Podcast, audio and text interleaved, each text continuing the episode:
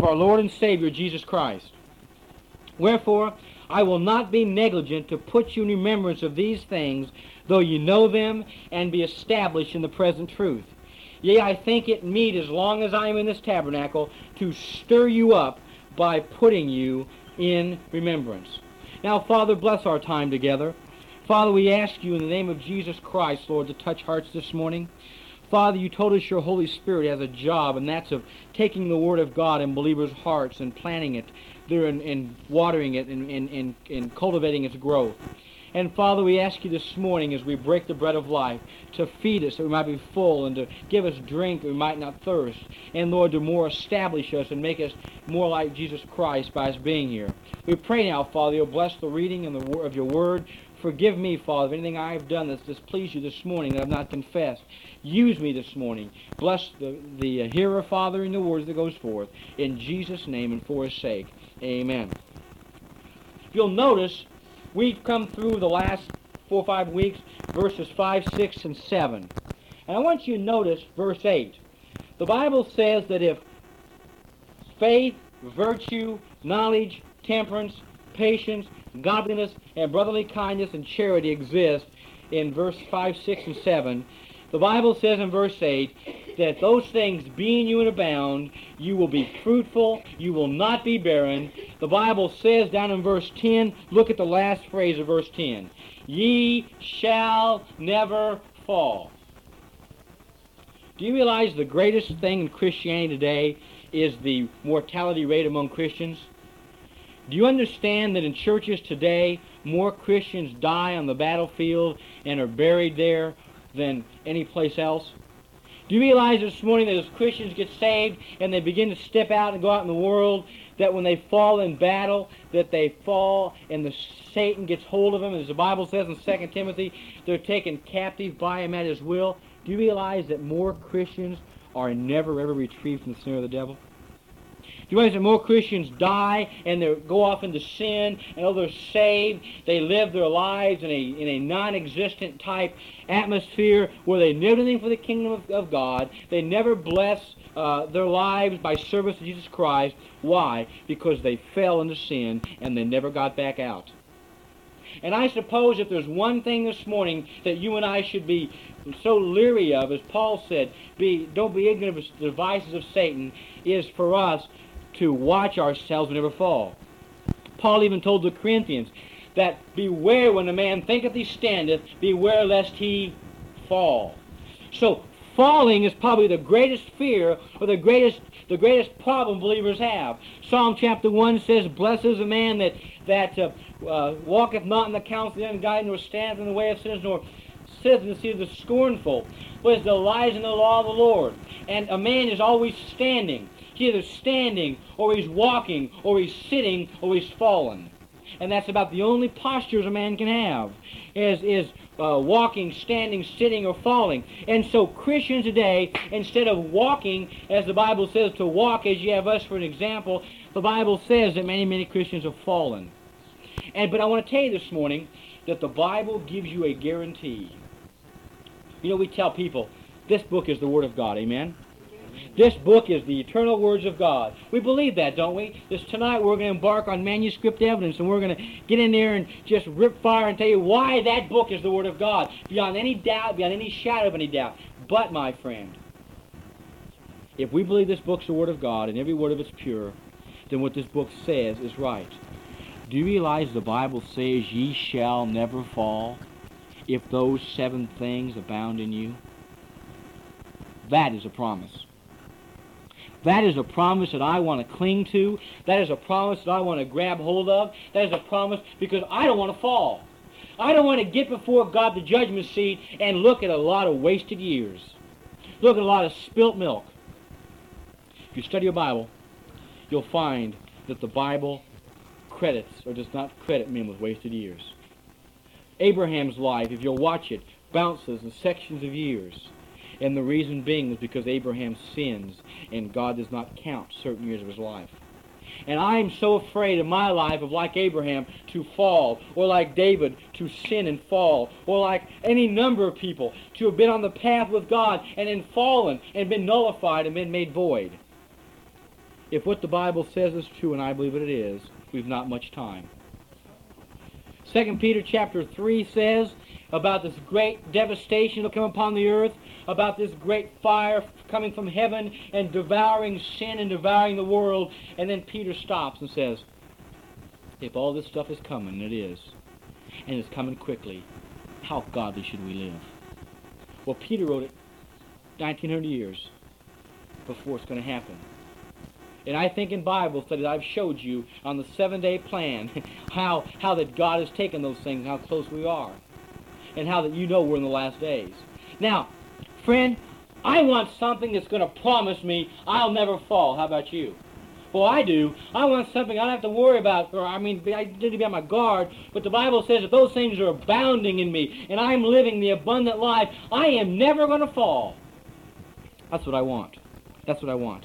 How do we get those things? Verse 8.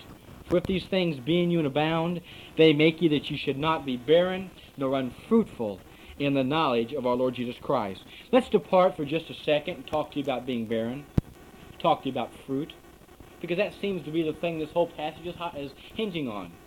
We read over in Galatians 5, the fruit of the Spirit is, the works of the flesh are. There's obviously different kinds of fruit.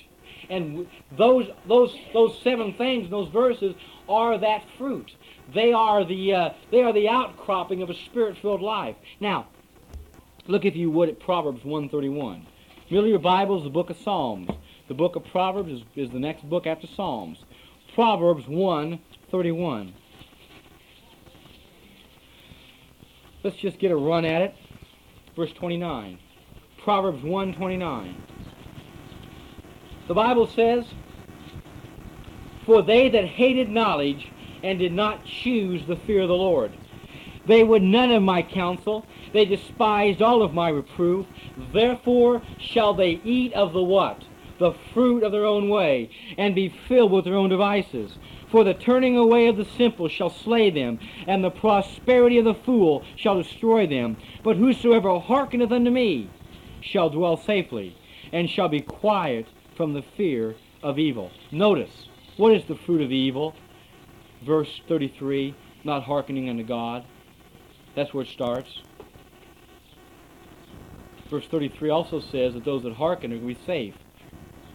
Drop over to Psalms 21.9. Psalms 21.9, the right book behind where you're at. Psalm 21.9.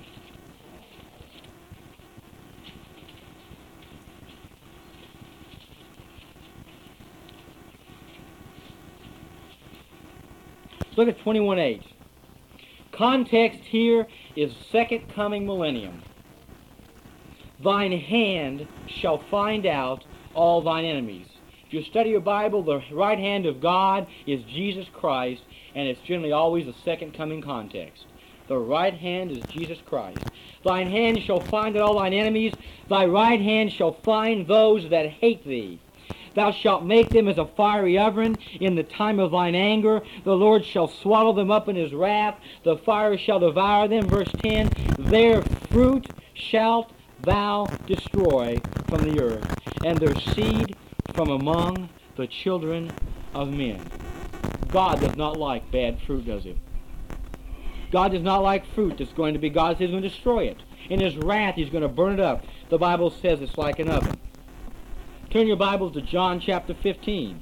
Boy, we were close in Sunday school this morning. John chapter 15. You love Jesus Christ this morning? Amen. Man, John chapter 15. Let's read a few verses here.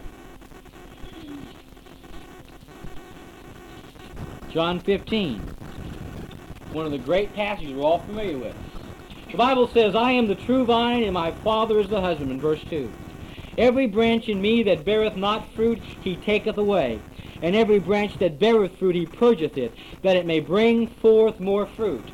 Now ye are clean through the word which I have spoken unto you. Abide in me, and I in you. As the branch cannot bear fruit of itself, except it abide in the vine, no more can ye, except ye abide in me. I am the vine, ye are the branches. He that abideth in me, and I in him, the same bringeth forth much fruit, for without me ye can do nothing. If a man abide not in me, he is cast forth as a branch, and is withered, and men gather them, and cast them into the fire, and they are burned. If ye abide in me, and my words abide in you, ye shall ask what ye will, and it shall be done unto you. Herein is my Father glorified. How? That ye bear much fruit. The goal of your life, my friend, is to bear fruit for God. As far as God is concerned, Estelle's got a real good-looking garden out there planted. It's like he's got a whole slug of tomato plants. Estelle, around the middle end of July, will be a very enraged agricultural engineer if he goes out there and does not have a tomato. If he goes out there and sees all the little yellow buds come out next month and sees them all grow and cluster and then gets out there and all the tomatoes fall off on the ground and rot before he gets one of them. Nancy's been telling me for months of her visions of tomatoes dancing over her bed at night as she sees seeds dripping off her chin and tomato juice running down. She's, she's, they're, they're just so excited about tomatoes that they're going to have in the great multitude. She's also excited about spending hours in the kitchen canning them. And so, and so, henceforth, they plant a garden. Why? Why? To get fruit, right? They want the crop. I go out every night and walk around my garden. I go out and pull little little grasses out there, and I look at the plants. I talk to them. There's lipstick on all my zucchini plant leaves from kissing the leaves. I'm just just so so overwhelmed, waiting for the the crop to come in. So's God. So's God. Isaiah chapter five, please. Isaiah chapter five.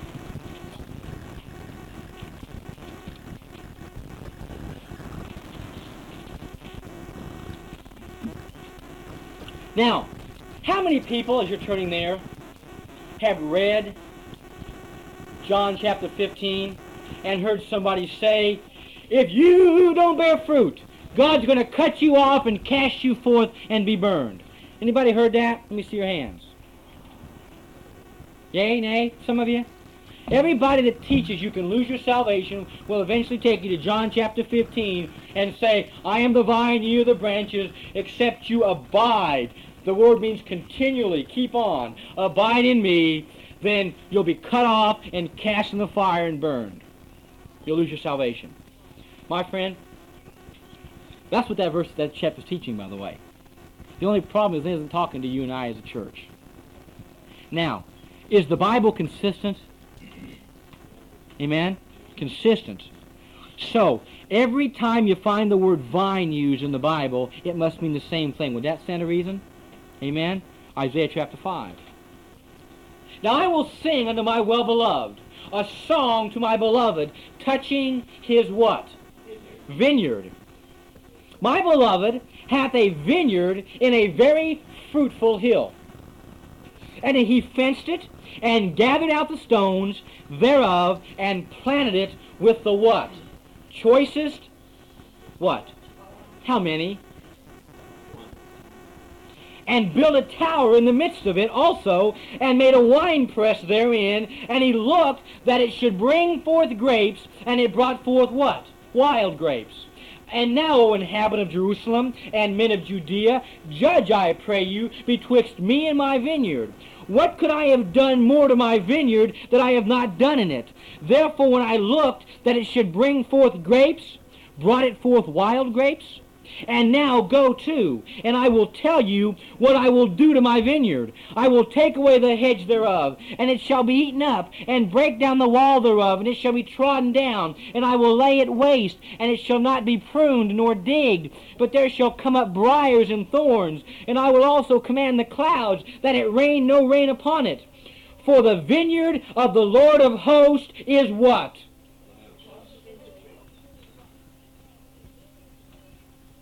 Not us. You bear fruit, you abide in it. What happens?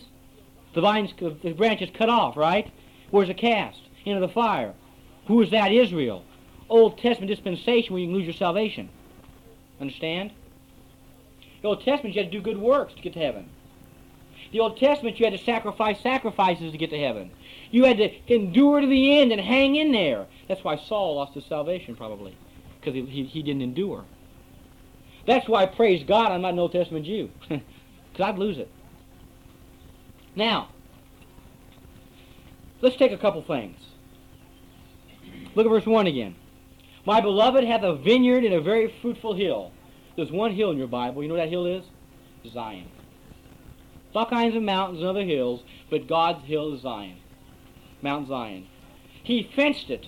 He gathered out the stones thereof. He planted it with the choicest vine. What's the vine in verse 7? Israel. He built a tower in the midst of it, and a wine press therein. Do you recall God tramping the blood of the grape until it came to the horse's bridle? Revelation 14.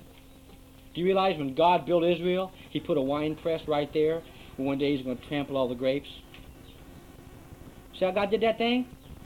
He's got his land, his vineyard, fenced off. If you want to find that fence, look at the Abrahamic uh, land grant, where God gave Abraham the land. That's the fence. And what did he do? He gave it rain, he fed it, he weeded it, he took care of everything, and what happened? It came harvest. And what happened? Wild grapes. You ever been out in the woods? Out turkey hunting or something, out deer hunting out in the woods, and you get a vine wrapped around your feet and you fall down on that rascal, and you get up and there's a great big old elephant leaf grapevine, and the thing's got you wrapped up, and you're about to die, and it's about to strangle you, you know, and you finally get untangled from it, and you look, there's a whole cluster of little grapes, right?